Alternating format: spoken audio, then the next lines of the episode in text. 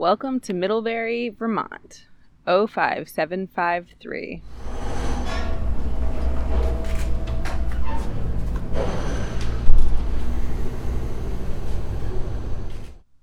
The post office is off of the commons, but unlike other commons we've seen, this commons is on the hill and the post office is at the bottom of the hill on the west side. And how did you want to mail that today?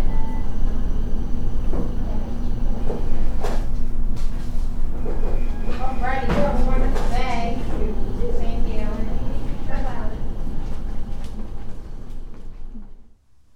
The facade of the building is brick with some uh, plaster and granite um, ornamentations.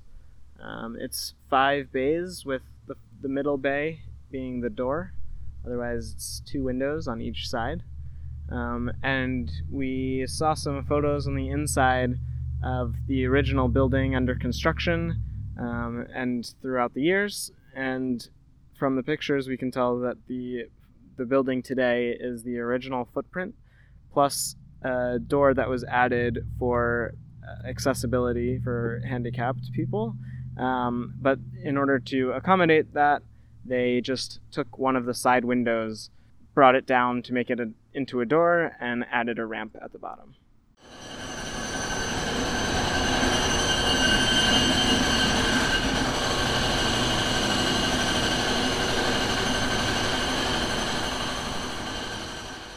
It's hard to ignore the dig site that sits right next to the post office.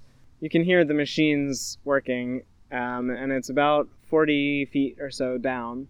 We can see that the entire hole is just pure granite. So, although the workers are drilling into the local material, this is after all the granite state, um, the facade is made out of brick. So while the dig site next door is all granite, the post office shows no association with this being the granite state. The facade is brick and it's in a classic Federalist build. If you have questions, we're here now. Okay. This is Sarah. This is Ben. Post it.